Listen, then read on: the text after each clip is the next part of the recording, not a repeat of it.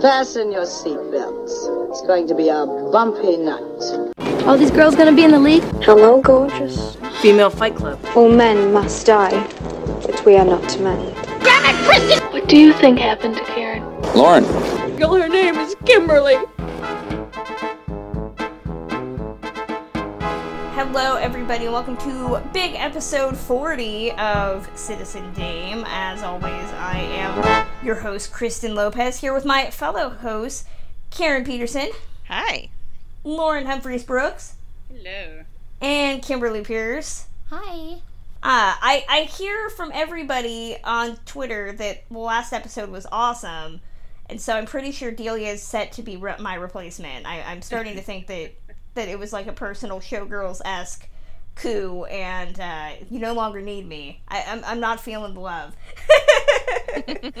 She was awesome, but Kristen, you can't be replaced. Come on. but yes, I'm back. Saw Jeremy Irons last week. It was magnificent. I might not ever be the same. Um, he was more delightful as I was hoping. Uh, Karen was there. Karen witnessed the magnificence, and it was Your three hours worth of moments?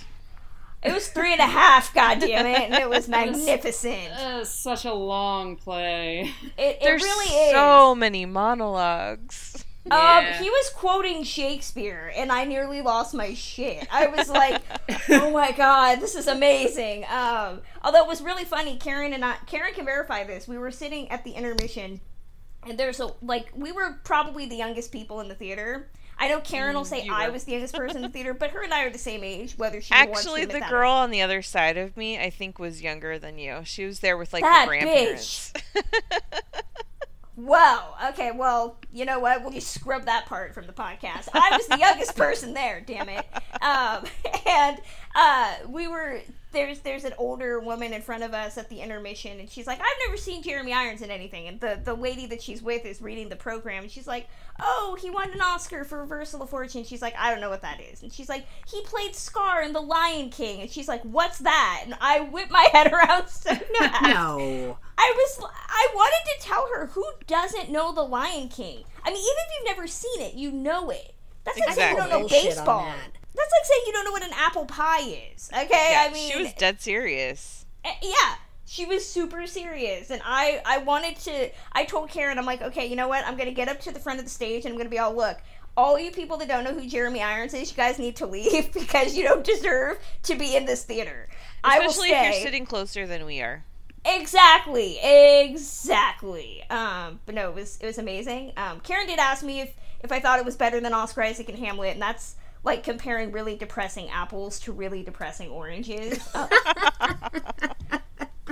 Let's just say there's less death in the Jeremy Irons one that we saw, although the death is all inside. It's all it's all like emotional death. Um, as as There's a opposed lot of to emotional Hamlet. depth in that. Yes. yeah. um, Hamlet is literal death. So either way, it was. I'm just crossing off seeing my boys on stage. Uh, and and yeah, there's that. So we had fun. Karen had fun, right? I did. It was fun.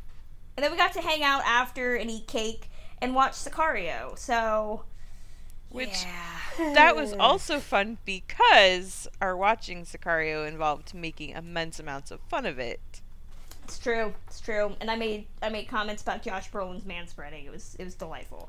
Um, but moving on to things that aren't delightful. Well, actually, no, we are. Let's let's talk. Let's get some a, a discussion point out of the way. Well, you know what? Speaking of Josh Brolin, let's get the old news out of the way. You guys saved this for me, Of correct? course we did. We of did. Of course you did. Um, and I appreciate it so much. So, Josh Brolin did a profile for the New York Times. Um, because I apparently it's the summer of Brolin. I don't know how I feel about that. Um, I say every summer is the summer of Brolin, but you know I've been I've been alone on that beach for a while. That is true. Um, you have. um, but apparently everybody's been making comments because, of course, Josh Brolin had that little issue in his past involving Diane Lane, who was his wife at the time. There were allegations of abuse. Um, and people are kind of grousing about how he answered the question he was asked by the New York Times uh, writer about explaining what happened there. Um, and he did not want to answer the question. He said that he had already defended himself before, and that with the recent uh, Me Too movement, that anything he said at this point would just be wrong. And if she wanted to talk about it, that was fine, but he was going to shut his mouth. Um, I thought that was probably the best route he could have gone, but apparently other people disagree. Where do we all fall on this? Did I lose Dead- everybody? No. Dead silence. Dead silence. I'm just gonna go with yeah. I'm the only one.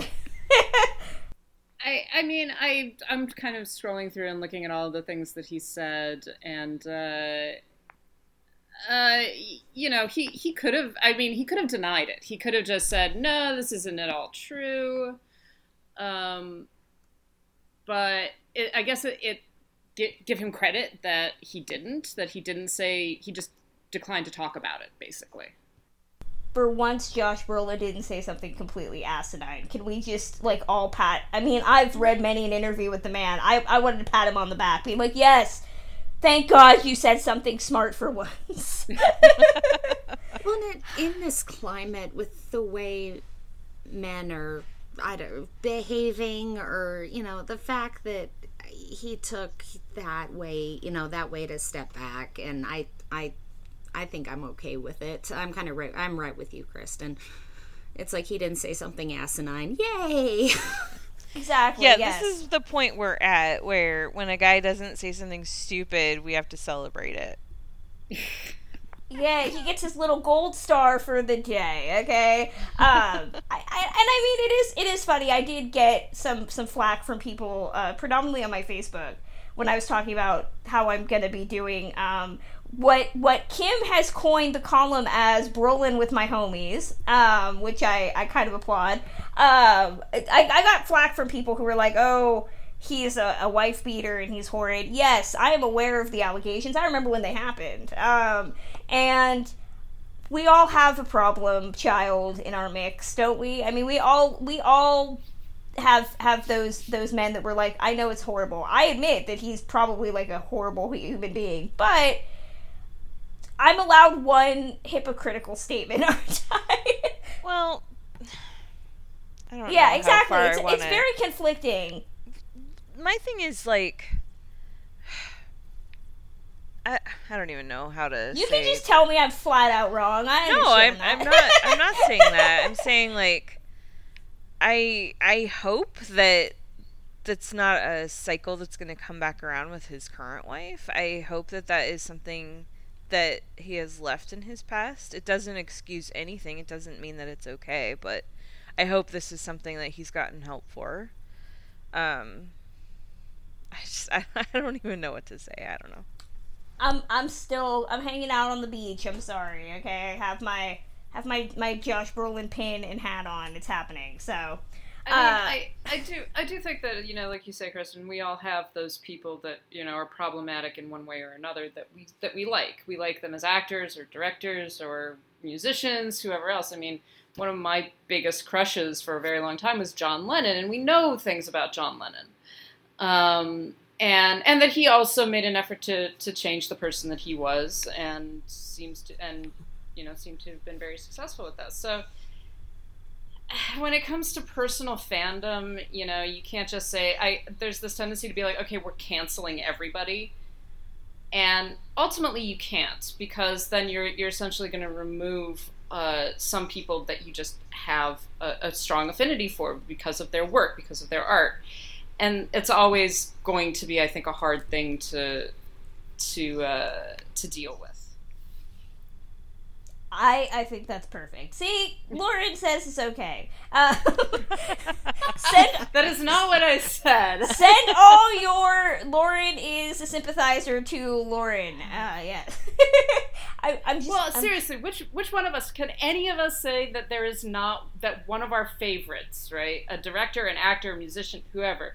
Is there any one of us that can say all of them are fine, none of them are, have done anything problematic that we're aware of? Nope. I was I was a classic Hollywood person and a Joss Whedon person. I can't say that. Yeah. Nope. Oh yeah, the classic men are. Oh, you didn't have problematic till you had that. Um, so moving on to people who have not changed. Um, Pixar. Yeah, I know. So this came out the other day. Um, there was uh, a guest op-ed on Variety written by, and of course, my internet is frozen. Today is just Uh, not. Cassandra Smolcic? We're gonna say that, yes. Um, where she essentially talked about being uh, an, an a female animator at Pixar and how the issues with ousting John Lasseter are just the tip of the iceberg, and that she says, "quote Lasseter's open sexism set the tone from the top, emboldening others to act like frat boys in just about any campus setting." So it, I mean, it's it's a sad, sad article where she talks about how she wasn't able to go to events because supposedly Lasseter was going to have a hard time focusing on things because she was there. Um, women who were trying to take charge were often labeled my favorite word difficult or unlikable. Um, it does pretty much prove that Brenda Chapman was fired from Brave because of uh, being a woman with an opinion. Um, and it's it's not surprising to me to hear any of this. I I'm a big Disney fan. I do a Disney podcast for crying out loud. Um, I love Disney. I love Pixar, but I have always been aware that Disney and Pixar were inc- uh, Disney especially was a very sexist environment for a long time. Um, I mean, Walt did not want women and black people working at the studio. We all know this. Um, and even though those those barriers were broken down eventually it took a long time to get there and pixar i think takes that an extra mile with just open sexual harassment according to this piece um, and the concept that they really don't want women in positions of power it's why pixar i, I think is, isn't brenda chapman still to this day the only woman to direct a feature film for pixar Yeah. yeah. Um, and I, I think up until Bao came out, we had not had Asian women directing anything, and I think it's still predominantly white men that direct films at Pixar. Um, but so this is not this is not something that I I was surprised by. Um, I did I did my Disney podcast, and we actually brought up Lasseter retiring, quote unquote, getting his six months to, to make his money and then leave. Um, and I had brought up the joke that, you know, what did the women get? And I, I said they got to keep their jobs. And my co host, bless him, uh, was was not really comfortable going much further than that. Um, but I, I kind of wanted to be like, we knew this. We knew Pixar is a boys a boys club, and it needs to not be that way. I'm really curious what's going to happen now because all the animation is splitting. Pixar and Disney Animation are not going to be under one leader anymore with John Lasseter leaving. You've got Pete Docter who's going to be taking over Pixar and Jennifer Lee is taking over Disney Animation. So, I'm really curious what that's going to do to the environment there. I, I hope it does something because I think the thing that we did not hear when they when these Lasseter allegations came up was we're we're gonna implement some sort of code of conduct. We're gonna clean house.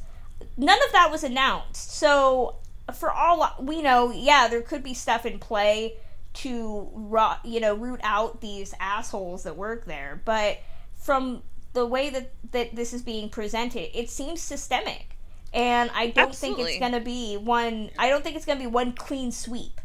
No, but I think that having having these two particular individuals in charge because that was the big problem with Lasseter was everything was top down and having them in charge I think that helps especially when you're putting a woman in charge of Disney animation that's a really big deal.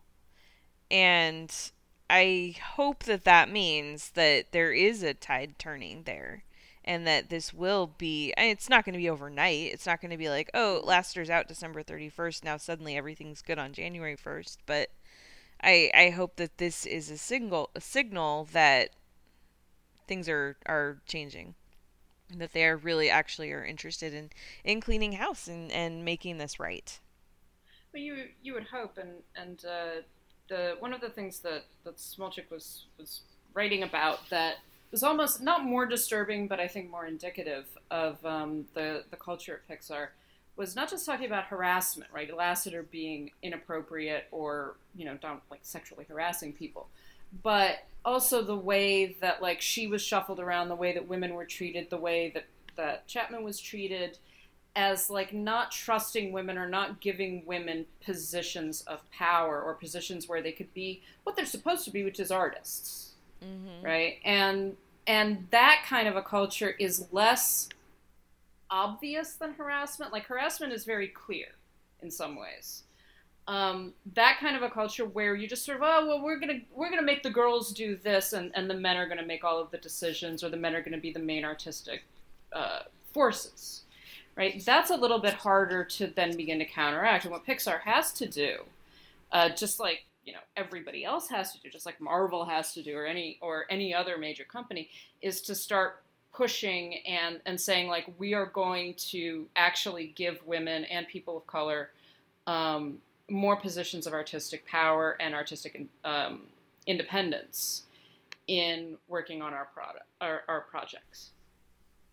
And that's something because that's what that's also what people see. You know people are talking about bao as being this very um, like a, a first for pixar. First like one of the first female directors and definitely the first uh, asian american director to produce a short for them. And you know that's that it actually changes what we experience what the audiences get to see. Because that was a very different film from a lot of the pixar shorts which are cute and fun and very enjoyable and everything but there is still this homogeneity of particularly white male culture um, even in you know in some ways in the best possible ways because pixar produces some great films um, but that's that's where we that's what we need to be moving towards is not you know, getting rid of the sexual harassers is something that has to happen before any of these other changes can happen, but these other changes have to be front and center as well. Yes. Okay. So she's right, Yeah. you know. yeah, she is. She is. Um, always. Uh, moving Always, on. always, about everything. Except for once in a while when we're doing our fives. Oh, oh yeah, but she has been winning consistently the polls. Well, the See? voters aren't all right either. As we know from real life. Oh well, yeah, that's true. Do not, Um, you are not comparing me to Trump. I swear to God. I would never. No, no, we don't want to get trolled that badly this week. Um, so, so moving on uh, to our last discussion piece, I think, because that way we can we can work on the positives. Um, Terry Crews um, has been a vocal proponent for the Me Too movement, particularly from the male side. Um, he's really the only major actor to come forward with allegations of sexual um, harassment and assault um, against a what was it, an agent? I totally forgot who it was. Um, who who assaulted him at a, a party, who grabbed him um, in an inappropriate way, and nothing ever happened. Charges were not filed. Um, but he did go in front of the Senate Judiciary Committee to advocate for a sexual assault survivors bill of rights, um, which would essentially eliminate a statute of limitations, um, which we desperately need. And a lot of people have been questioning things. 50 Cent posted a tweet that he has since taken down that pretty much criticized Terry Crews' story um, and asked him why he didn't fight back. And Terry Crews posted um, a really telling tweet where he goes through the litany of, of responses that abuse victims get. You know, why didn't you say something? And he says, I did. Why didn't you push him off? I did. Um, before culminating with, why didn't you beat him up? And he just writes, sigh. Um, and Candace Frederick wrote an article for Vice, pretty much elaborating that male sexual harassment is still perceived as humorous um, and or not real. And I think that's where, as we've watched this movement change and twist with the intricacies of of sexual politics, I think this this is another breaking ground that we need to see, which is that there are male victims out there. Um, and if you have read any, you know, blind items about Hollywood, male victims are more prevalent. It's just they don't come forward because of stereotypes like this and this idea that men can't be assaulted or harassed, and that's ridiculous. Um, so I I keep applauding Terry Crews. Someone needs to give him a hug because he is just he does not deserve the the questioning. Uh, much like you know victims, uh, female victims um, with male accused, you know allegations against men they don't need this. They don't need this shit. They don't need you questioning their story. Yeah. Well, one of the things that I remember really distinctly when I was younger um, was like there were stories that would surface once in a while about teachers and students and having inappropriate relationships. And I always, I just, I mean, it's still the same way, but I remember even as a teenager noticing the difference in the way those stories were covered when it was a male teacher and a female student versus a female teacher and a male student. And it didn't matter the ages of the kids. It was just always this sense that if it was a boy, like if it was a, a, a female teacher with a male student, there was always this, well, what's there to complain about? He should be proud. Like, that's awesome, you know? And it was just, it's always been this way when you talk about whether it's children or, you know, in this case with adults, when it's men that are the victims, there tends to be this this attitude of, well, what are they complaining about? They should be proud of this or they should they should be glad for the attention.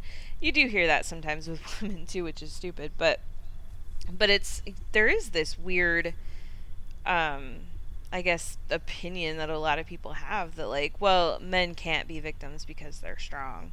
And I just I I am so glad that Terry Crews has been willing to be the face of this and be vocal about it and show that it isn't like that. And you know, I mean, what would have happened if he had fought that guy? He would have ended up arrested. He would have been in jail. It would have been Terry Crews arrested for assault, you know, instead of the other way around. Well, I think I think of the the South Park episode, and say what you will about South Park, um, especially in the last couple of seasons, rightfully so. But they did an episode about the double standard um, uh, involving a, a, little boy having an inappropriate relationship with a female teacher, and the cop's response is nice. Um, that's the joke throughout the whole movie or the whole episode as as um, Kyle is trying to like convince them no, it's inappropriate. Um, and and that's that's the double standard that we've seen for for years. Um, you know, and it I think we're seeing now so much of what we're seeing in this country involves toxic masculinity. And I think this ties right into it. The fact that, oh, Terry Crews is a big guy. Um, I can tell you, I just had this discussion with my brothers the other day, and I had to, wanted to slap them in the head. Um, you know, he's a big guy. He could have totally, you know, taken taken this guy out. But we also live in a country right now, I'll be blunt, that is not hospitable to African Americans. So, had he gotten into an altercation, that could have ended really fucking ugly on a lot of different levels. So, I think we're we're trying people are trying so hard to slap a one size fits all label on these things. You know, oh, you know, you're a man, you should have fought him off. It has nothing to do with race or gender, and, but it, it does. I mean, we it's see always this with white films. men that say it has nothing to do with race and gender. I've been battling that for the last two days, okay, regarding something completely off topic. But yeah, it's you know we we I love how white men throw out terms, and apparently it's just to allow them to be like assholes. Okay, so between you know oh you could have fought him off and it's satirical, those are the two things that pretty much white men trot out when they want to say something asinine. Ugh. Go Terry Crews. That's all I got. I, I just yeah. Someone needs to give him a hug or a piece of cake. Only if he wants a hug. Yes, exactly. course. Yes. He, would probably take the cake, though. He, if he wants the carbs, okay. Give I him mean, a cookie or a piece of cake. Yes. Yes. He's allowed baked goods. so yes, um, that's yeah. Let's move on. Can we move on to some good stuff? Actually, no. We're gonna move on to one more thing that pisses me off: trailers.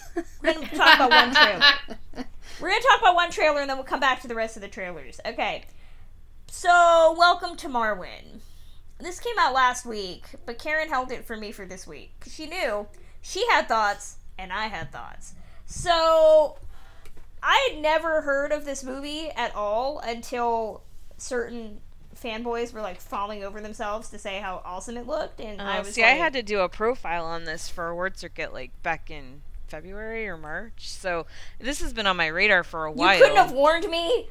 I didn't realize it was gonna be like this. That's the thing. Okay. See, I completely missed this one. I had no idea. So this is a, a movie that stars Steve Carell. It's directed by Robert Zemeckis.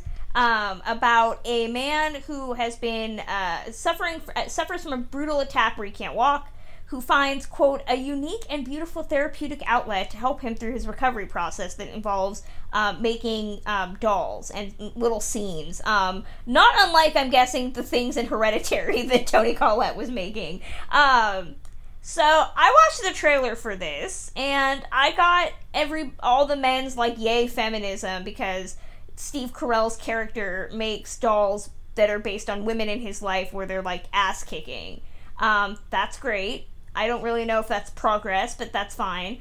Um, and again, well, this is based. First of all, the original title of this film was not "Welcome to Marwen." It was "The Women of Marwen." Oh. Mm.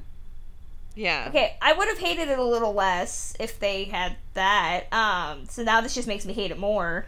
So yeah, um, and I mean it's got a great female cast. I mean it's got Leslie Mann, Diane Kruger, Gwendoline Christie's in this. But my problem is this is a horribly made trailer that plays on every fucking his uh, uh, disabled stereotype that I've ever seen. So Steve Carell's character is this inspirational dude who needs to overcome being disabled through love and and these quirky little things that he does. I think they use the term inspirational and courageous in the trailer. Those are two buzzwords I hate. Um, and they're playing what is that what is the song they're playing? Because it's horrible and I it's very remember, but I feel like I need to nose. I feel like I need to pause this for a second and just explain a couple of things. Okay, you so, explain. uh, not that it, this is not to defend the movie. This is just so that we're we're clear on what this is. So, Welcome to Marwen. Like I said, it was originally going to be called Women, The Women of Marwen.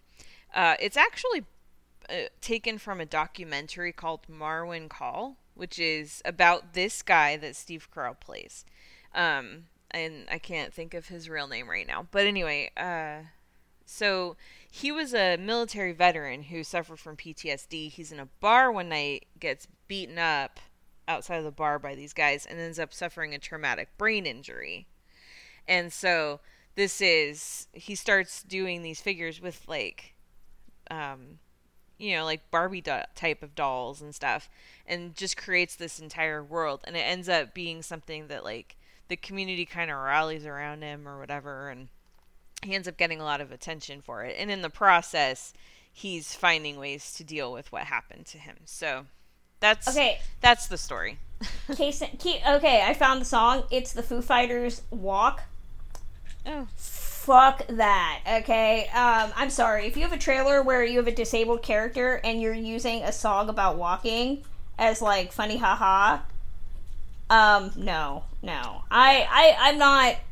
This movie looks like a Robert Zemeckis film, and keep in mind, I love Forrest Gump. Forrest Gump is one of my favorite movies. Okay, and it is stereotype 101. But that's only if you like Forrest Gump, the character. Um, I find Lieutenant Dan to be a way more complex and interesting character.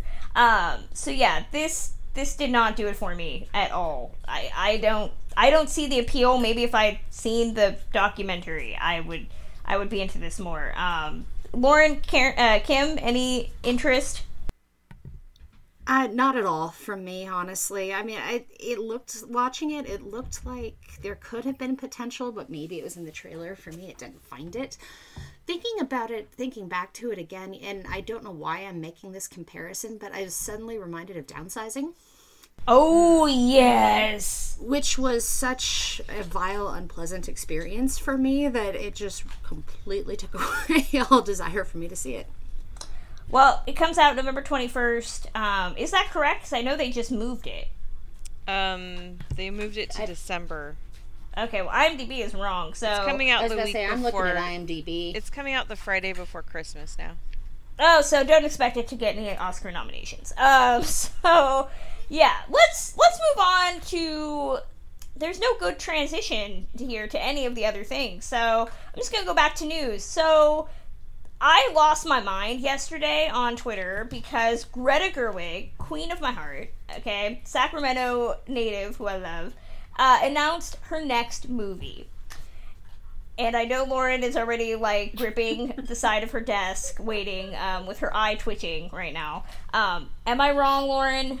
I, I'm just relaxing and I'm thinking about how not excited I am about this. Just don't Blas- use the R word, Kristen. Blaspheme! Blasphemous. Um, so Greta Gerwig announced that she is she is prepping her next project, and it's going to be an adaptation of Louisa May Alcott's Little Women, and it's got a who's who of talent in this: Meryl Streep, Emma Stone, Saoirse Ronan, and my wee biscuit Timothy Chalamet are going to be in the movie. Supposedly they're in talks. Um, I'm I'm so excited. You have no idea. It's everything I wanted. Don't take this away from me, Lauren. Well, okay, so let, let me just. I, I expressed this yesterday, but I'm going to express it again.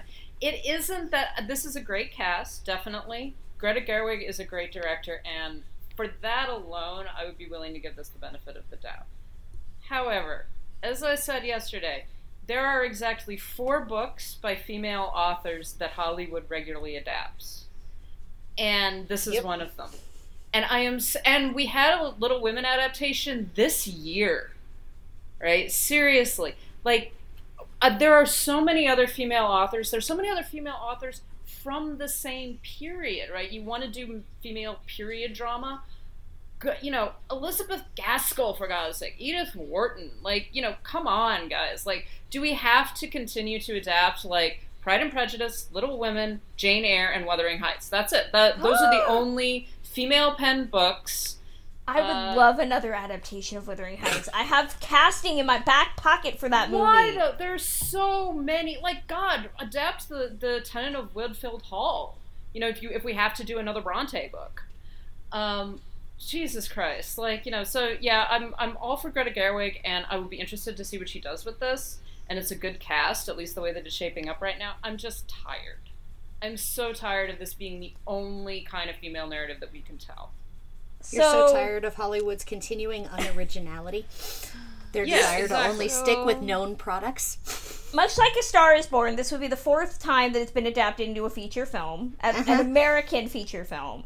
Um, it was originally adapted in 33 with Katharine Hepburn, and then again in 49 with uh, an all-star cast for 49 with June Allyson and Elizabeth Taylor, my boy Peter Lawford, who Lauren does not like as well. Um, I don't know and, why you would like him still. I don't understand. And and He's like then the original fuckboy. no. Did I lose everybody? um, and and then there was the '94 version, which everybody, most people The know version. Winona Ryder. The the version, yes, with uh with Winona Ryder, the only film version I think to be directed by a woman. Um, Mm-hmm. so so this would be the second. Um, I I'm so excited. I'm so excited, guys. I, It's I know you are, amazing. and I'm gonna join Lauren's sentiments on this God one actually damn you! because I'm the with you, Kristen. I'm I'm intrigued by the casting and the the choice of director, but I'm I'm with Lauren where it's like, okay, let's do something else. There are lots of other options out there, lots of of women's stories that are just itching to be told. And also, do we really need another adaptation of this book that's just so freaking pale? But it's it's Greta, and it's Emma, and it's my Saoirse, and my sweet Timmy Chalamet. How dare you? They're Nope. so pale. Like, not I only know. are they white, they're the whitest of white. Yeah, I, I know. I know. They're see the through. whitest I, people I, ever. Yes, I don't. I, I'm so excited, guys. I know gonna- you are. And I don't want to rain on your parade. I just. I would like some other things. Okay, well that's honestly, can't we can't we stand on both sides? Because I mean, yeah, I'm completely. I've railed many a times myself on Hollywood's lack of originality here, and their fear of tackling known products, or they're tackling anything but a known product they don't have to worry about too hard for marketing. However, Little Women was a that was a I've talked about in top fives many a times where that movie and that book sits for me. I'm excited for it. I'm so excited. I like the director. I love that cast, and I can't wait for it. Okay, so that brings me to my game, my fun game. Okay, which the Ringer, Kate Halliwell did an article, uh, kind of dream casting the rest of the characters um, that have not been cast. And this would be a great time for you guys to throw out people of color. Yay! Um, because right now we only have uh they've they've cast Marmee, they've cast Meg, they've cast Jo, and we have uh, Laurie. Um, but we still need a Beth. And I know that the Halliwell article casts Elle Fanning as Beth, but do we see a better choice? Beth is the one that dies. Yes, Beth is the one that. Mm-hmm. Spoiler alert! Yes, Beth is the one that dies. I think that this really says that I have I've read Little Women and I've seen I think three out of the four films, something like that. And I honestly have no memory of any of the characters except for Jo. That's about it. Oh wow, it's like one of my favorite books. I love it so much, but Beth, I was thinking like, okay, so I'm not down with like the new young up and coming actresses, but like, what about like Sophia Lillis from It? she's too young. You, well, Beth is supposed to be. You could you could Beth switch isn't the, the ages. youngest though. Amy's Yes. the youngest. Amy's the youngest. Yes, but they've switched ages before. The 49 version, they made Beth the youngest. You could do it. You gotta have somebody that looks younger than than who the who is Amy? Is it uh what's her face from uh Lady Macbeth? I think that's who they said is cast. I don't know. I don't know. So yeah, I'm gonna say it. I'm gonna say it. Florence I- Pugh. Play? yeah, yes. I think that's they have her name in there, but they don't say who she's playing. So if they're looking for someone for Beth and the other two are already spoken for, she's got to be Amy. Yeah. So yeah, I'm uh, nope. I'm saying we can switch ages, unless anybody has better casting. Uh, I I really don't. I I like Claire Danes as Beth. Oh, I, I- hate Claire Claire Danes Danes is my Beth. Beth, and I'm. No, I, I will say I'm weak on the 18 to 24 Hollywood young woman scene. I, I will say Claire Danes and her cry face ruined that movie for me. Um, my my Beth is always gonna be Margaret O'Brien in the '49 version. And I I've been sitting here trying good. to. I've been sitting here trying to think of where to fit Chloe Grace Moretz in there because she's one of the few actresses I can, you know, name Oh, drop could- the hat from that age group. Oh, that could be interesting. Um, okay, so uh, the Ringer article has Helen Mirren as Aunt March. Do we like that? I was thinking Jane Fonda would be interesting because Aunt March is a big pain in the ass, and I think Jane Fonda could do that. I know she's not English, but neither's Meryl. I I liked, and this is one of the few places I'll stick up for the most recent TV version. I thought Angela Lansbury was damn good in the role. Ooh. I could so support that. Okay, so really, we're all talking about the character that we gotta get to. So, Timmy Chalamet is playing Laurie. Gross. Okay, but the whole point of the movie is that people get pissed when Jo ends up dumping his ass for the other guy, the professor, played in the 94 version by Gabriel Byrne, who was 20 years older than Winona Ryder. So, and, and nobody else remembers who plays him in the other movies because he's unimportant. So, Kate Halliwell's article argues that Oscar Isaac needs to do it because you need somebody who could totally upstage Timothy Chalamet. You know what? Game, set, and match. We've we found it. Um, any, but if if you guys have other suggestions, feel free to throw them out. Well, I, I will take this moment to say, were you writing this article under another uh, under I name? I sent the, I sent that exactly to Kate. I, t- I tweeted her because I actually did um on uh Thursday. I did a podcast. I guested on a podcast talking about the '94 Little Women, and we had talked about recasting it. And I had mentioned Oscar Isaac and Armie Hammer in different roles. Armie Hammer, I said, would have been my Laurie because he looks like yeah i mean just look at him he looks like a Laurie. um but but yeah and then this happened i was like oh my god i willed this into existence between between Sweet Baby Chalamet, Hammer, Armie Hammer, and Oscar Isaac. i know like, my head would You'd be on cloud i would nine. i would be dead i would literally be like she died from thirst it was too much um, so yeah, yeah. If they and and we've all been talking, it's it's got to be Oscar Isaac. I mean, come on, he's got that literary look to him. He could totally do it. He looks great in a vest. I mean, that could be. I don't. I mean, maybe this is just me being crazy, but I kind of like the idea of a German actor playing a German character. Okay. And there Daniel are some. Bruhl? He's one that is a possibility. Um, Daniel there's Bruhl's face bugs me. what's that? Daniel Bruhl's face bugs me. There's there well, there are other options too. I mean, he's not the only German actor. There's When I like it comes, comes to um, mind. um oh my gosh what's his face um max Re- uh, remalt is that it But He they're was in, still like, white. before i fall i know But, but- Oscar Isaac could be our person of color. This whole thing is just they just need to just do something else. Okay, so the thing is if they're gonna adapt it they should modernize it or something. Like don't make it just another post civil war or during civil war thing. Like just make it different and then you can easily you know swap this out. Maybe a couple of the sisters are adopted. Maybe I love Kate's article. Go read it; it's amazing. Um, and and apparently her and I are of one mind. So yeah, um, I'm excited. I, I don't care. Don't let the naysayers ruin ruin Little Women. Uh, although if if somebody i'm not the to- one trying to ruin little women That's true, Lauren. Uh, no I'm- um I beg your where I was pardon. Going. Although, if somebody does want to re remake Wuthering Heights, I I have great casting. Just just throwing that into the universe because apparently I can do that now. Um, so moving on to the rest of the trailers because I think we're we're going off track. So Creed two, the trailer for that came out. Um, I was a big fan of the first Creed, and Really? um, yes, i had no idea Shocking. Yes. Um, it was number two on my list uh, the year it came out of, of best movies. Um, it was before Michael B. Jordan and I had our torrid love for each other. Um, this is not directed by Ryan Coogler. This is directed by Steven Caple Jr., who has not done anything of significance. Um, but it's got Tessa Thompson again, and Sly Stallone's there, and apparently we're doing a sequel to what is it, Rocky Four with the Russian.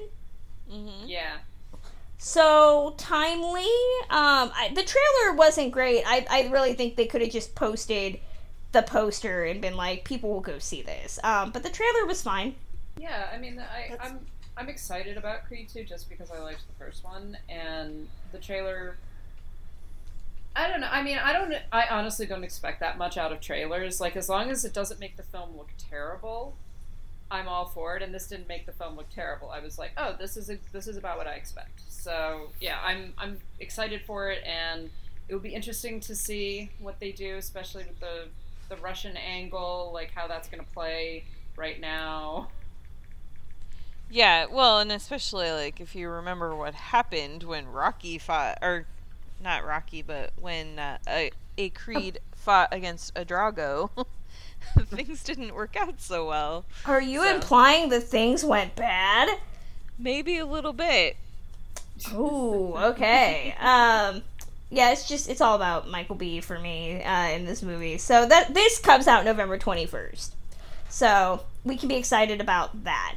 So other trailers. Um, speaking of timely, this one came out uh, the other day, and I was really interested in this. I have not read the book, but it was the trailer for The Hate You Give. Um, this is directed by George Tillman Jr. Um, and it stars Amandla Stenberg and uh, Regina Hall, Anthony Mackie, Common, bunch of other amazing actors. Um, and it's about a young, uh, unarmed black male being shot by the police and how a young girl and the community kind of deals with it. Um, supposedly the book is amazing. I have not read the book. Has anybody else read the book? I don't read I books. have not. you don't read books. um, the trailer for this look look good. I mean, it looks intense as hell. Um, and I will be so avoiding Twitter when it comes out because I'm pretty sure anybody that likes this is going to be inundated with assholes online. Um, but I, it looks good. I'm excited to. Well, I, I don't want to say excited, but I'm interested in seeing this. Yeah, this this was one that, that like wasn't on my radar at all. I hadn't really heard about it or anything. But it's yet. I mean, is this the second film this year that will be about the shooting of an unarmed black man? I think Uh, it is. Yeah, it's the, it's the other Blind one's what Blindspotting. Yeah. And there's also um, Monsters and Men that'll be coming up soon too. Yeah, so I, it's again very timely, um, and and this one looks like looks interesting because you've also got this this dynamic of this girl who's from um, a lower income neighborhood and but goes to a prep school, and so has to the way that the trailer presents it at least is that they're they're she's basically two people. She's one person when she's at this much more affluent school, and another person when she's at home with her friends um, and that's that's a sort of that's an interesting dynamic to begin with. And then you've got this event that happens and, and you know obviously shakes up her community and shakes her up because the whole story is that it's her it's one of her it's like her childhood best friend who's killed. Yeah. uh, and so yeah I, it'll it'll be interesting. I will again I, I hope that a lot of critics of color actually get to review this film and talk about it and respond to it versus it being a primarily white audience responding either positively or negatively because there's there's always like I think a tendency for a lot of white critics to want to to praise certain things about films like this and then completely ignore other issues that the film might have. All I know is I hope this is better than the last George Tillman Jr. directed film that I saw, which was another adaptation. He did The Longest Ride. Yeah, I was the only one that saw that. I, you guys don't need to, to lie and pretend like you know what that is. Um, that was me. So this comes out. Wait a minute, that that- isn't Scott. what- That wasn't the Scott Eastwood rodeo one, was it? Yes, it Yeah. was. He directed that. Yeah, he did. I I sat through that. I don't remember it. Um, I remember too much of it. I owned it for a time. I got it as a birthday present. I, I Um, still do own it. I haven't watched it. It's okay. You don't really need to. Um, you know, it's it's uh, actually, you know what? I would recommend watching The Longest Ride. Just fast forwarding over the Scott Eastwood parts. Well, he looks really good in the cowboy outfit, though. Okay, just watch it in, on mute then, because you don't don't need to hear anything he says. Um, but the Hate You Give comes out October nineteenth. Um, it should be should definitely bring up some conversation. Um, speaking of the longest ride, which stars Jack Huston, which is the only reason I saw that. So, and speaking of Jeremy Irons, who I saw last week, um, they made a movie together. They did, and the trailer for it came out. Um, it's called An Actor Prepares. It's a father son road trip movie, which sounds like it could be a recipe for disaster. Um, but I'm excited. Sight unseen, this movie just looks awesome because it's it's got Jeremy Irons being him and Jack Huston being a stick up his ass. Um, and I'm okay with that. I am okay with that. As long as it's better than Ben Hur and the last three shitty Jeremy Irons movies, I will consider it a grand, grand success. Was I the only one that watched the trailer? no, I watched, I Yay! watched the trailer. Friends. Of course, we watched it. We do our homework. Yeah, exactly. I'm so I'm so glad you guys do, even when I'm being me. it it looks so rote though. Like, I mean, has there ever? I Has there feel ever like been a I've- positive father son road trip drama? No. I, I, I feel like I've seen this film already, haven't I? Like, I'm certain that I've seen this film. In fact, uh, yeah. I mean, I think the the selling point is that it's Jeremy Irons, and it's fun to watch Jeremy Irons be Jeremy Irons. So I I will watch it just for that. I don't think I'm gonna go to the movie theater to see this unless You won't. You won't need to. It comes to VOD. I'm not even kidding. It comes to VOD. So yeah, you don't even need to go to a theater to see it. You can Well, I- watch it from home. I will say and try and dodge as Kristen comes through her microphone to try and slap me. I, I as soon as I started watching the plot of this, I was going. I mean, Jack Huston aside, who's adorable, I was sitting there going, "Wow, missed opportunity not casting baby irons in this." Oh Yeah. God. Because no, we, we wouldn't want to do that because we're just gonna see how inept and poor the son is compared to his dad. No. Well, it sounds like that's the plot anyway. Well, that's true. That's true. But you Yeah, know, see? I, I don't I, I don't want to look at the real Jeremy Irons and then have to see a discount cloned version of him. Okay, it's just it doesn't work for me. Um, so that comes out the day before my birthday. It comes out August thirty first. So that just keeps getting better and better for you, doesn't I it? know September is really when all my boys really try to fight for my attention. Um, so I'm excited. Um, and speaking of my boys, the last trailer we have is the trailer for Beautiful Boy. It finally came out. It feels like they kept talking about putting out a trailer, and There then it took a teaser in May, Yes. so yeah. yeah. That's right. yeah. And then we waited almost a month for the full trailer. Um, so this is another Steve Carell movie. Um, stars Timothy Chalamet, Maura Tierney, um, Amy Ryan, and it is about uh, father and son as they struggle with uh, the fallout from the son being a drug addict. Um, it's based on true story as well.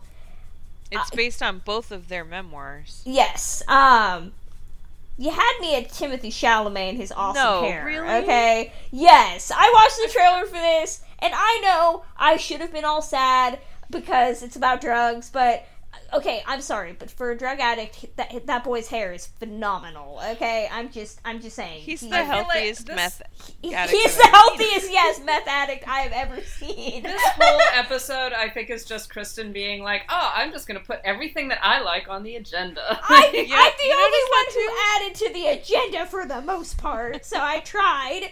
I, I, I think this was a. s- I just think it was a slow week. it was a slow week. That was true. Yes. Um, but yeah, no, Karen, you bring up a good point. He is the healthiest, prettiest looking meth addict I've ever seen. Okay.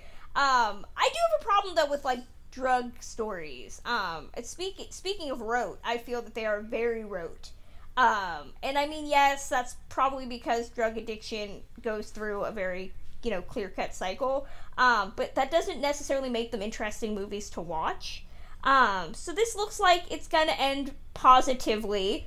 Um, I, I don't really know. if Well, there's I any mean, mystery spoiler alert: the movie is based on the ne- the memoir by the character that Timothy Chalamet plays. Exactly. So. yeah, I know he's not gonna so die. anytime he might die, no, no spoilers, but he won't. right. Yeah. Um. So I mean, I I thought it looked formulaic, but he really wants that Academy Award. He wants That's what I it. was just. That's what I was just gonna say. This Yeah. will continue the Timothy Chalamet's campaign for an Oscar. And it's directed by the uh, guy who did Broken Circle Breakdown, which I've heard is also very depressing. So Yes, it is. yeah, so- Drugs, depressing, and you know things like that. That's he's checked off multiple of the boxes for an Oscar. awesome. Um, so that comes out October twelfth. Um, by the way, speaking of October 12th, I think that we need to um, do our due diligence and let everyone know that sad news this week Bad Times at the El Royale has been pushed back a week. Instead of being released on October 5th, it will now be released on October 12th. God damn it! Why?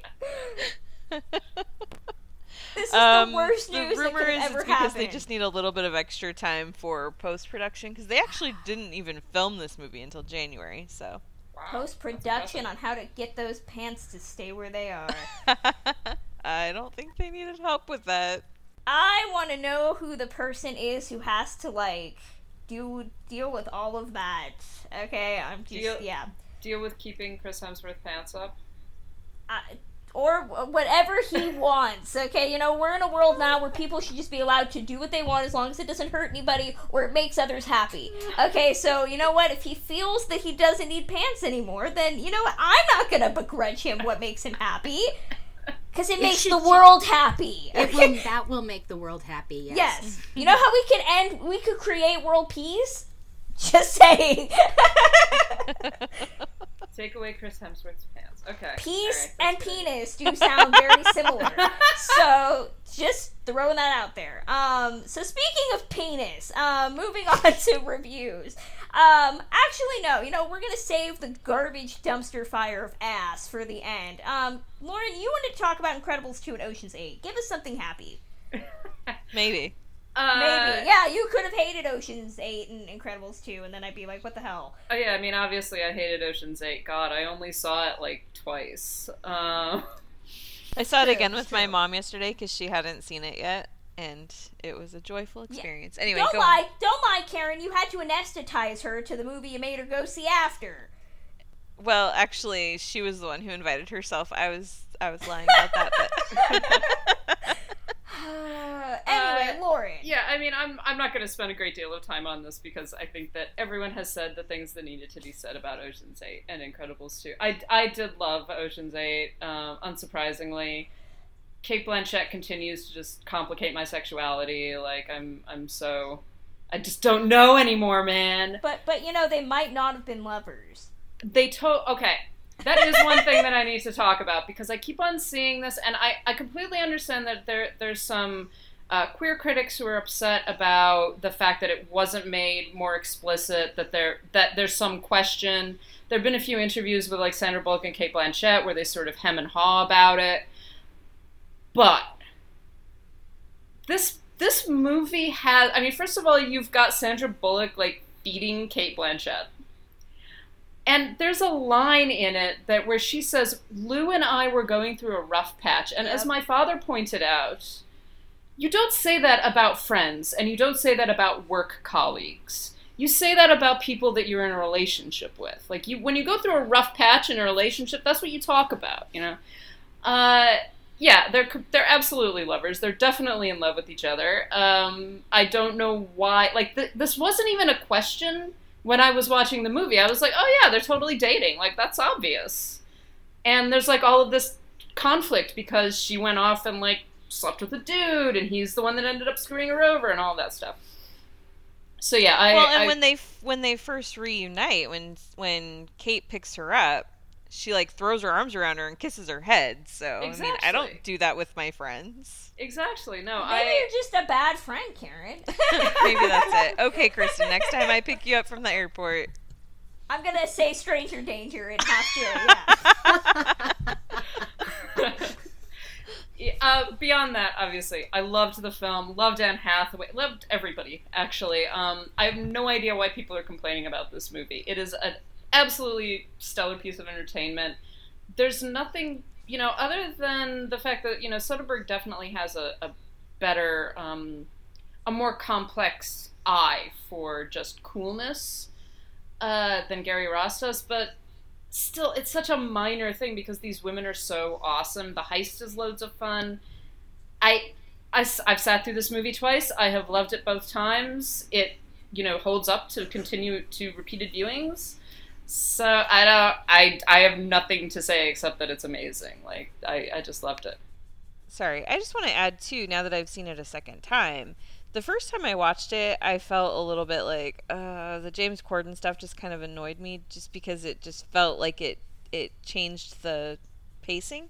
But when I watched it again, I was like, actually, this doesn't bother me, and it doesn't take up as much time as it as I thought it did in my head when I watched it the first time. So even that didn't. Even that's fine. So yeah, it's a fun the- movie. Exactly. The only thing that I would have said with the James Corden character is that I think it would have been better if he'd been played by uh, another actress. Um, Yes. Because then there would have been that sort of. I, I think that there would have been like particularly the um, the interview that he has with Debbie in the cafe when they're t- they're talking about what has happened and he's basically saying like, I totally know you that you did it, but I don't really care. I would have liked if that had been an actress. You know, I I someone like you know someone a real heavyweight, someone like uh, uh, Helen Mirren or um, or a British comedian or something like that to just kind of bring all of that stuff together. But whatever, Corden. Actually, Corden, I found quite funny. I enjoyed his whatever ten minutes of screen time, and then he was gone, and that was fine with me too. Mhm. So yeah, um, Incredibles two. I also just saw. Enjoyed greatly. I have some questions about its politics, but I haven't completely formed what I think about that. Uh, the the best though is I think that, that Karen you mentioned this was Jack Jack Oh yeah. and Jack Jack and his fight with the raccoon. That is the best. That is Which- the be- Yeah, I would have. I, I no, I was just gonna say I would have watched the entire film like that. Like I was just like, could this just be about Jack Jack and the raccoon? Well, it, it feels like that's what the movie kind of wants in in that those scenes. It really just wants to be a Jack Jack film. Um, yeah, y- yeah, the politics of it are very weird. Um, and I I really hated Mr. Incredible in that film. See, I Um, didn't. I didn't actually, and this this See, is one I of the didn't things. either. Yeah, this is one of the things I wanted to talk about was that um, watching it. I I think that it's realistic. that his reaction to his wife being the one chosen, saying like we need to use her as the face of this campaign, it can't be about Mr. Incredible.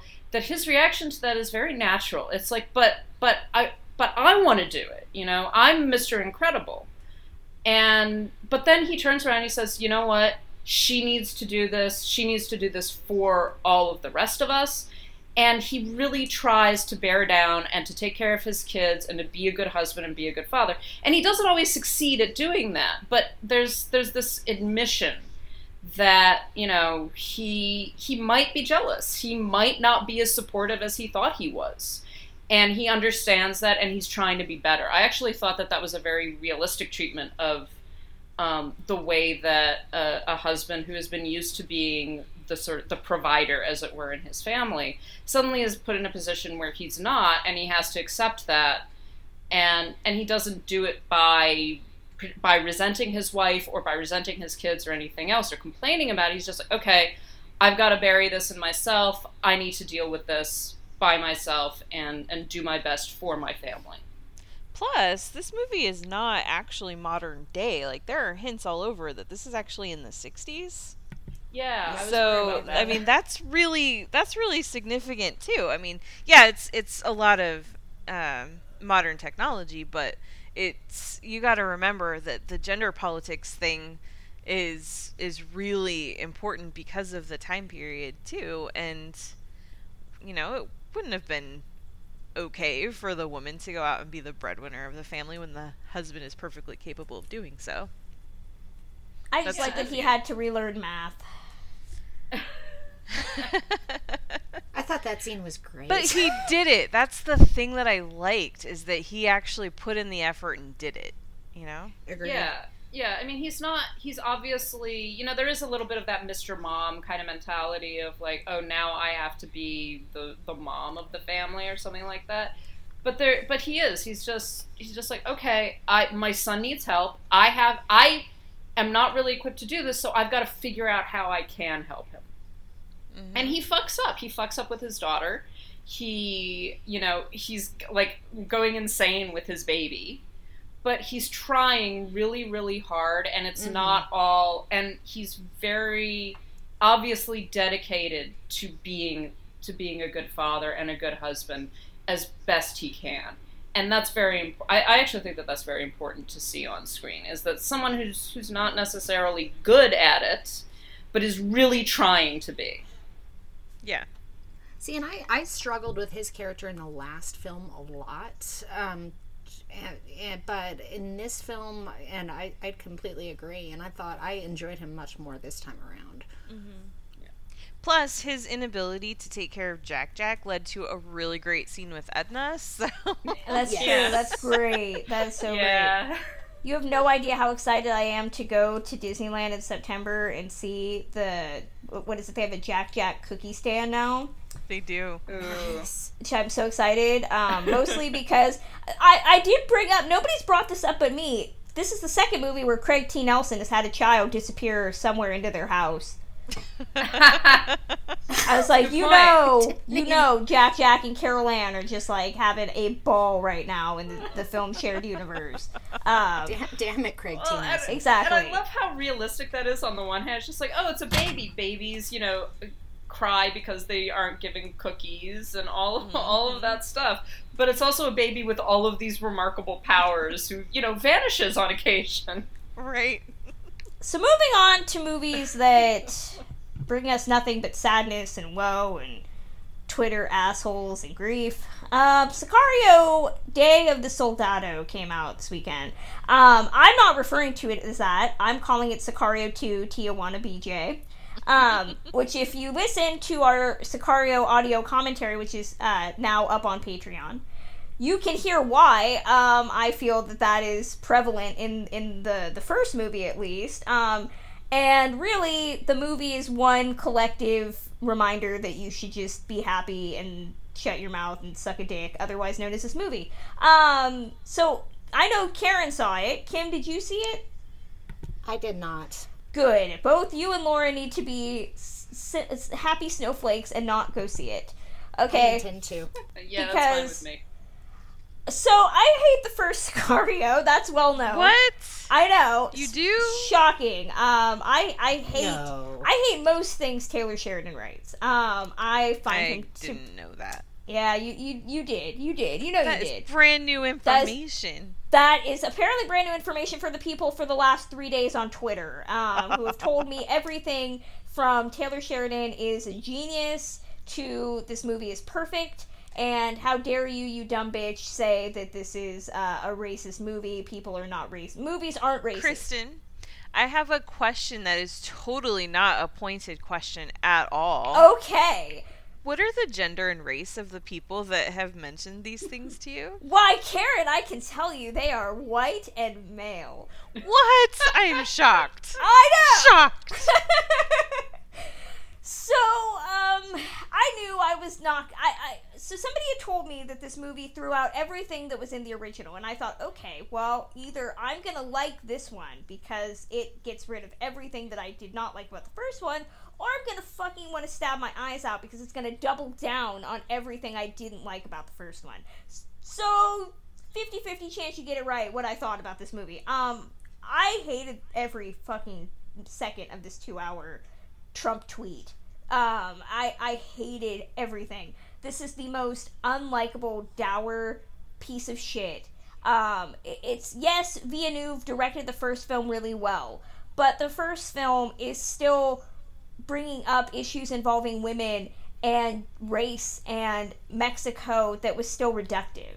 This movie just says, you know what? Fuck it. We don't need women and we don't need people of color. And yes, you can give me your shit about how Benicio is Puerto Rican and that that absolves this movie because he's in there.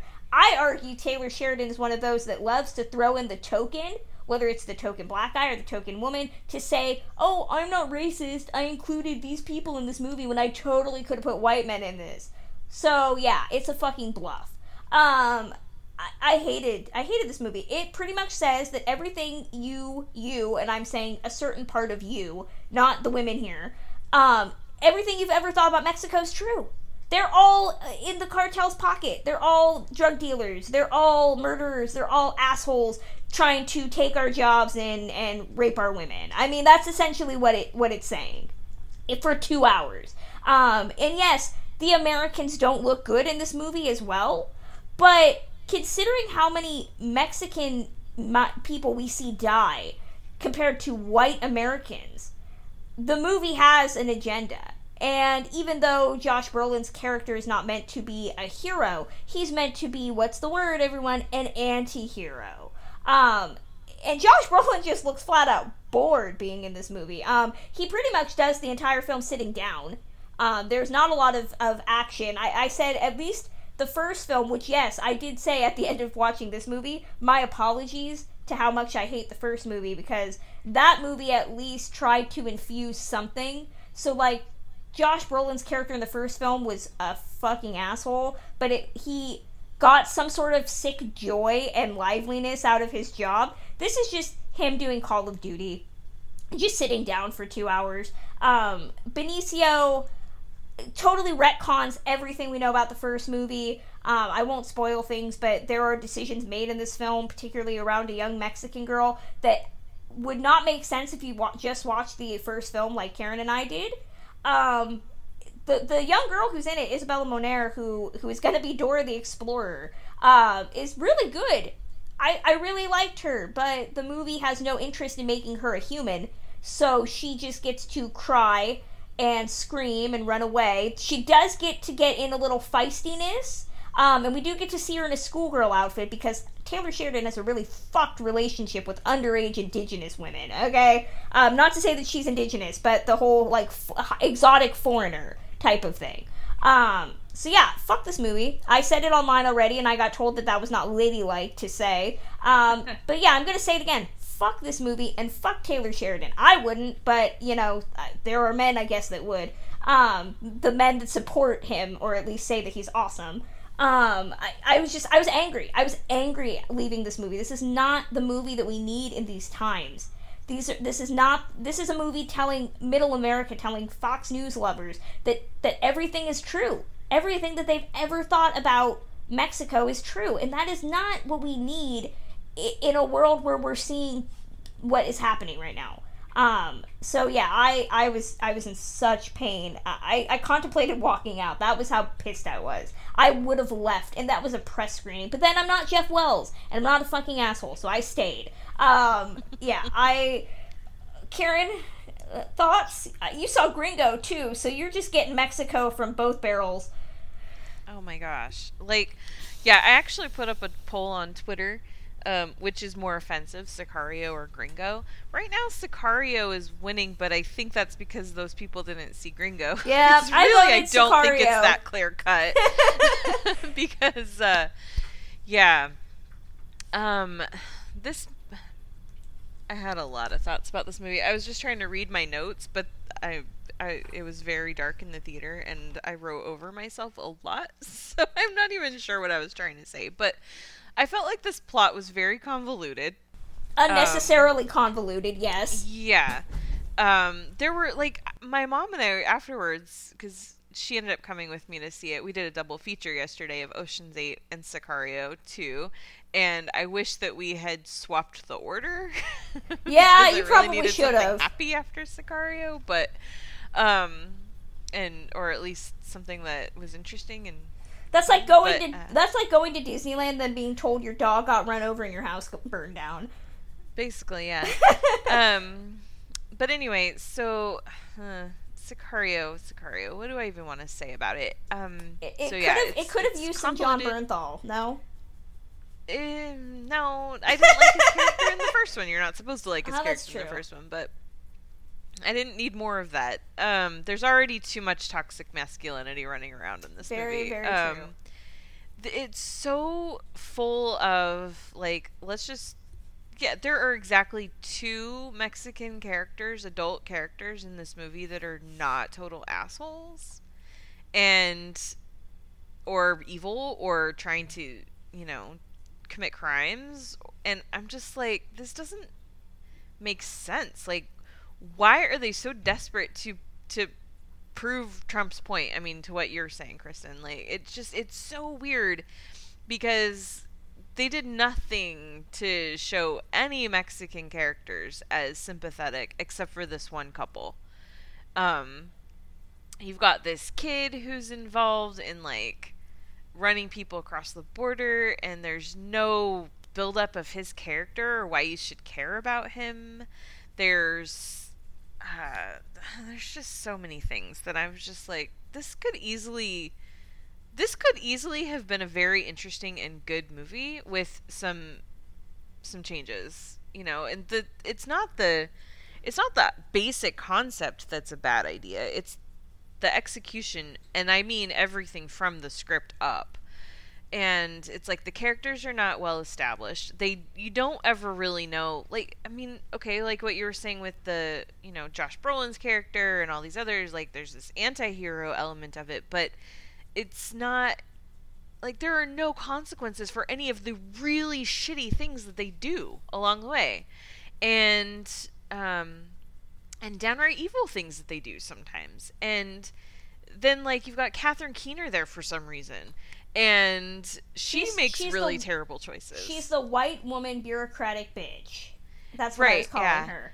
and what was up with her hair like sorry but that was driving I me was- crazy I was- I was gonna say this is the second Catherine Keener movie in as many months where she has just kind of played the the side character literally in the side of the frame that's supposed to be like pulling all the strings, but is just really unnecessary.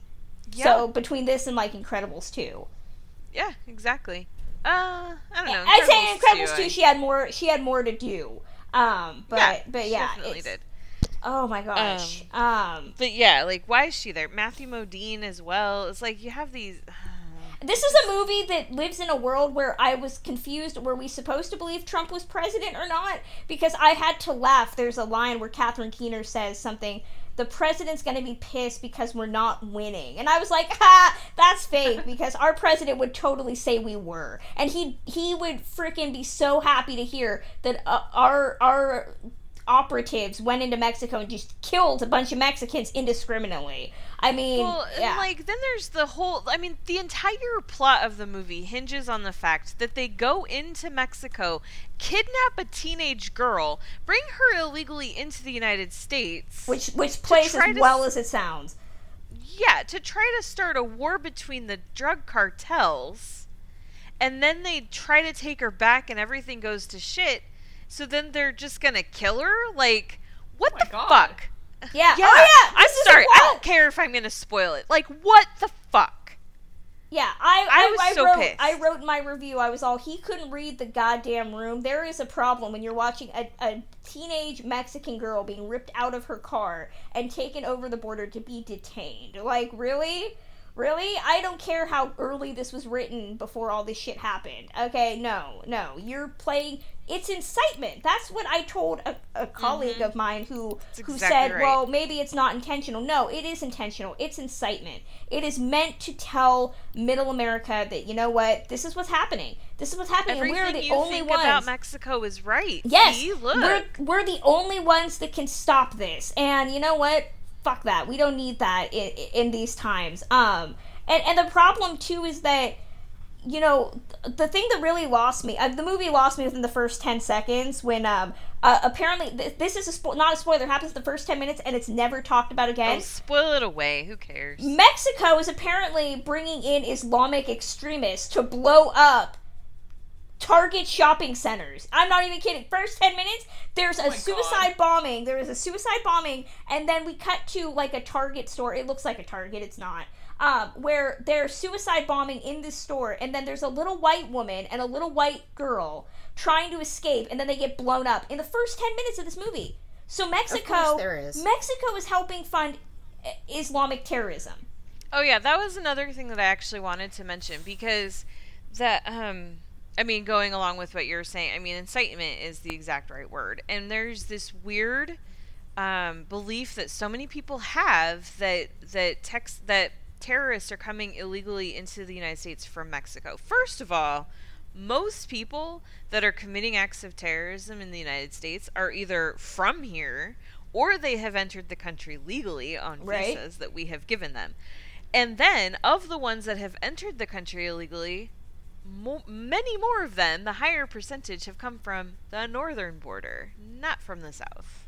Yep, so Taylor Sheridan's fucking facts are wrong, okay? They're completely wrong, and it's entirely meant to get people angry and make them feel like they're they're right. yeah. And then what what got me personally, and, and we're, uh, so we're spoiling, but I, they retcon everything. They Yeah. retcon everything. So Benicio had no problem shooting two unarmed little boys at a fucking dinner table in the first film. But he's gonna ride or die for the hot little Latina girl that's that's 16, so you know, grass on the field, play ball. Um, yeah, no, there there's no there's He's no re- changed. he's Kristen, changed. He's changed by the Lolita effect. Yeah, I got it. Um, but then you find out at a certain point he's he knows sign language. And she's like, "How do you know sign language?" He's like, "Oh, my daughter is deaf. By the way, they threw in a vat of acid." Oh my fucking god! Okay, so it's not bad enough that we have so many dead women in the first film. It's now we're killing deaf women, deaf little girls. So I love how Sheridan doubles down on literally everything. You weren't going to care about Benicio's dead daughter if she was just a dead daughter. We have to make her a deaf dead daughter. I was like, oh my god, what the fuck am I watching here? Uh, Well, or it was echo. because they wanted to have a deaf character in there so they could say, oh, look, we have disabled representations. Now Kristen Lopez won't be mad. but in order to make that work, he had to be able to sign. So there had to be a reason he could sign. There you go, Kristen. They were trying to appease you. I said this a number of times last week for a movie I've seen, but now I'm going to say it for a movie I haven't seen. But I'm getting this feeling. Fuck this movie. Yep. Yep. Yep. Oh, I said that. I said that exactly on Twitter as soon as I saw it, and I got told by um, a, a Caucasian gentleman. I'm gonna try to mix up my wordage. um, who said that my point was my points might have been valid if I didn't use profanity. Oh. Uh huh. Yeah. Yeah. Um, and, and for the last two days, I've gotten nothing but tweets from from people. Um, I, no, you know they're not people. They're white guys. Um, who have American flags in their their bios. Um, telling me that no, This movie's perfect. It's flawless. Um, and Taylor Sheridan is the uh, the Arthur Miller of our times, writing about amazing, amazing things, and we should all listen to them. So if you want those assholes' responses, that I just gave you their review, uh, they loved it. So this is not the. I, I cannot say this will be the number one movie of the year on my worst list because I think Mute is still horrible because it's disgusting. Um, but but this is this is really fucking high on it, and it and it I think opens the door to a really troubling trend that could could continue, which is movies that are pretty much playing towards the the certain section of middle America that loves Trump, and I don't I do not want that at all. Um, so yeah, I'm. Well, I oh, go on. Oh, I just wanted to add to um, Kristen Lopez was included in a roundup article on Remezcla. It was of Latino critics and their thoughts on on Sicario. And um, this isn't from your piece, sorry, Kristen. But Oh, this no, it's is fine. someone else that was also included, Carlos Aguilar. Who is great. Yeah, and he said something that I think is really important. That I think that we should kind of, sum, I think it kind of sums up, especially the problem with Taylor Sheridan. He says, "It's not that cinema shouldn't explore the complex relationship between Mexico and the United States in a provocative manner. The problem is that writer Taylor Sheridan has a taste for writing stories where people of color are a central component, yet their perspectives are ignored." He makes it obvious that his gaze is that of a straight white American male who can write a good thriller but gives little importance to non white characters aside from making sure stereo- stereotypes are perpetuated. Yeah. So if you're a white guy out there who says Taylor Sheridan has another movie, I think they, they said they just announced his next movie. Oh, is this going to be proof that he's not that great a screenwriter? Um, he's not a good screenwriter. He's not. Plain and simple. So yeah, that that article too, we got a lot of shit from from uh, people about about how yeah. Uh, are, just because wh- why can't white men tell Latino stories? You know why can't why can't all people tell the stories that they want to tell? Why do they have to be of that group to tell those stories? Well, Really? clearly Taylor Sheridan can't tell Latino stories because he's done a really shitty job of it. Well, and I said nobody stopped him from doing it, so really no one's stopping you from telling from co-opting a, a group and telling their story. We're just telling you when it sucks. Yeah. So But- fuck fuck Sicario too. But I mean, that's that's the thing, and, and listening to you guys talk about this, and this kind of confirms all of the horrible things that I have thought in watching the trailers and everything else. Like, oh no, oh we're gonna do this now. Um, but I there was a recent article, and I cannot find it right now, but it was talking about the statistics of the way that um, Latinxes are represented on television and on um, and in film and just in general in media because of all of the things that are currently going on obviously in our uh, along our southern border and the um, detaining of immigrants and splitting up of uh, migrant families etc and one of the things that the that the statistics came out was that you know something like 60 or 70 percent of representation in TV and film is representing Latinxes as criminals in one way or another, involved in the Mexican cartels, uh, involved in drug running, involved in drug dealing, violence, gangs, etc.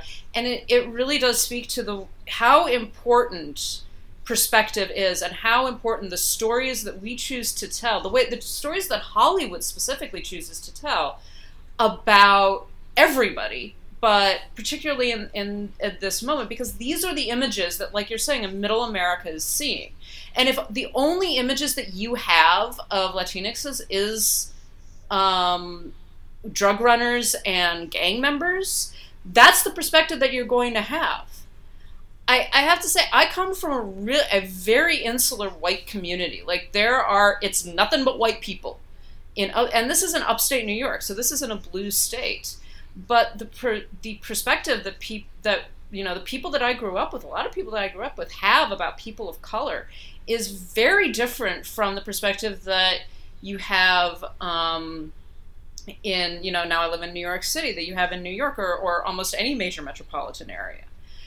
And the only exposure that a lot of the people from my hometown have to uh, to Latinx culture is what Hollywood chooses to show them. And the fact that films like Sicario are showing Mexicans as just basically, you know, the president's the the president's word uh, animals is really fucking disturbing. Exactly. So yeah, fuck this movie. That's all I got. That's literally all I can say about it. Um, fuck this movie. Um, so that's gonna close out this this episode of Citizen Dame. Um, you can listen to Citizen Dame uh, over at citizendame.podbean.com. We are also on iTunes. If you listen via iTunes, consider helping us out by uh, leaving a rating or a review. We are also on Spotify. You can listen to us there. Um, wherever you get your podcast, we're probably there. Um, you can also visit our official website or our uh, Twitter. We'll do Twitter first, which is at Citizen Dame Pod. Um, and our tw- uh, website at citizen, or citizendamepod.com. There's a lot of different handles to put out there. So you can head over to citizendamepod.com where we, last week we did our Citizen Dame 5 on favorite rom-coms. Uh, Kim had her Feminist Friday on Bell Book, and Candle. And you can also read our upcoming uh, Dame 5, which should be up on the website right now at the time of recording, um, which is uh, Movies That Make Us Proud to Be Women in honor of the 4th of July. Um, so you, you can always find stuff there as well as listen to the episodes directly.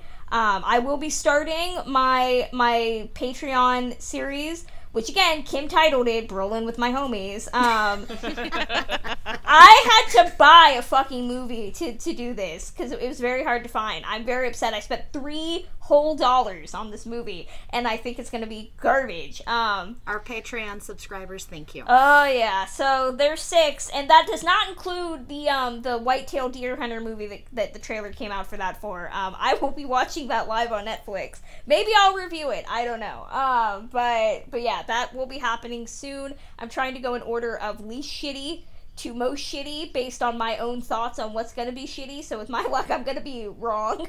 Um, but yeah, that'll be coming up soon. Uh, of course, you can always know what's happening uh, over at Patreon which is patreon.com slash citizen dame you can help out the podcast by uh, starting with just a dollar giving us more if you like what we have um, we have a bunch of bonus content up there right now uh, including our celebrity boyfriend draft our talk about solo and the star wars franchise um, we also it, it is up there now if you really want to hear karen and i talk about how much we hate sicario we did a full length audio commentary for the entire movie um, with special guests um, and you can Trust me, guys, you want to hear it. You It's do want to hear it. It was it was very fun. We were fueled by Jeremy Irons' lust and cake. Um, so so yeah, that is on there to listen to right now. So you can download it, queue it up with your movie, and have have a night. I don't know if it'll be a good night or not, but it'll be a night. Um, so yeah, that that is up there for our patrons at patreon.com slash citizen dame. And you can always hit us up individually. I am on Twitter at journeys underscore film. And I am joined once again by the amazing Karen Peterson. Karen, where are you on Twitter? At Karen M. Peterson. And Lauren Humphries Brooks. I'm getting blocked by all the straight white men at LH Business. and Kimberly Pierce. At Kate Pierce 624. So we are the Citizen Dames, and we'll talk to you next time. Bye. If nobody's reacting, that's a bad thing.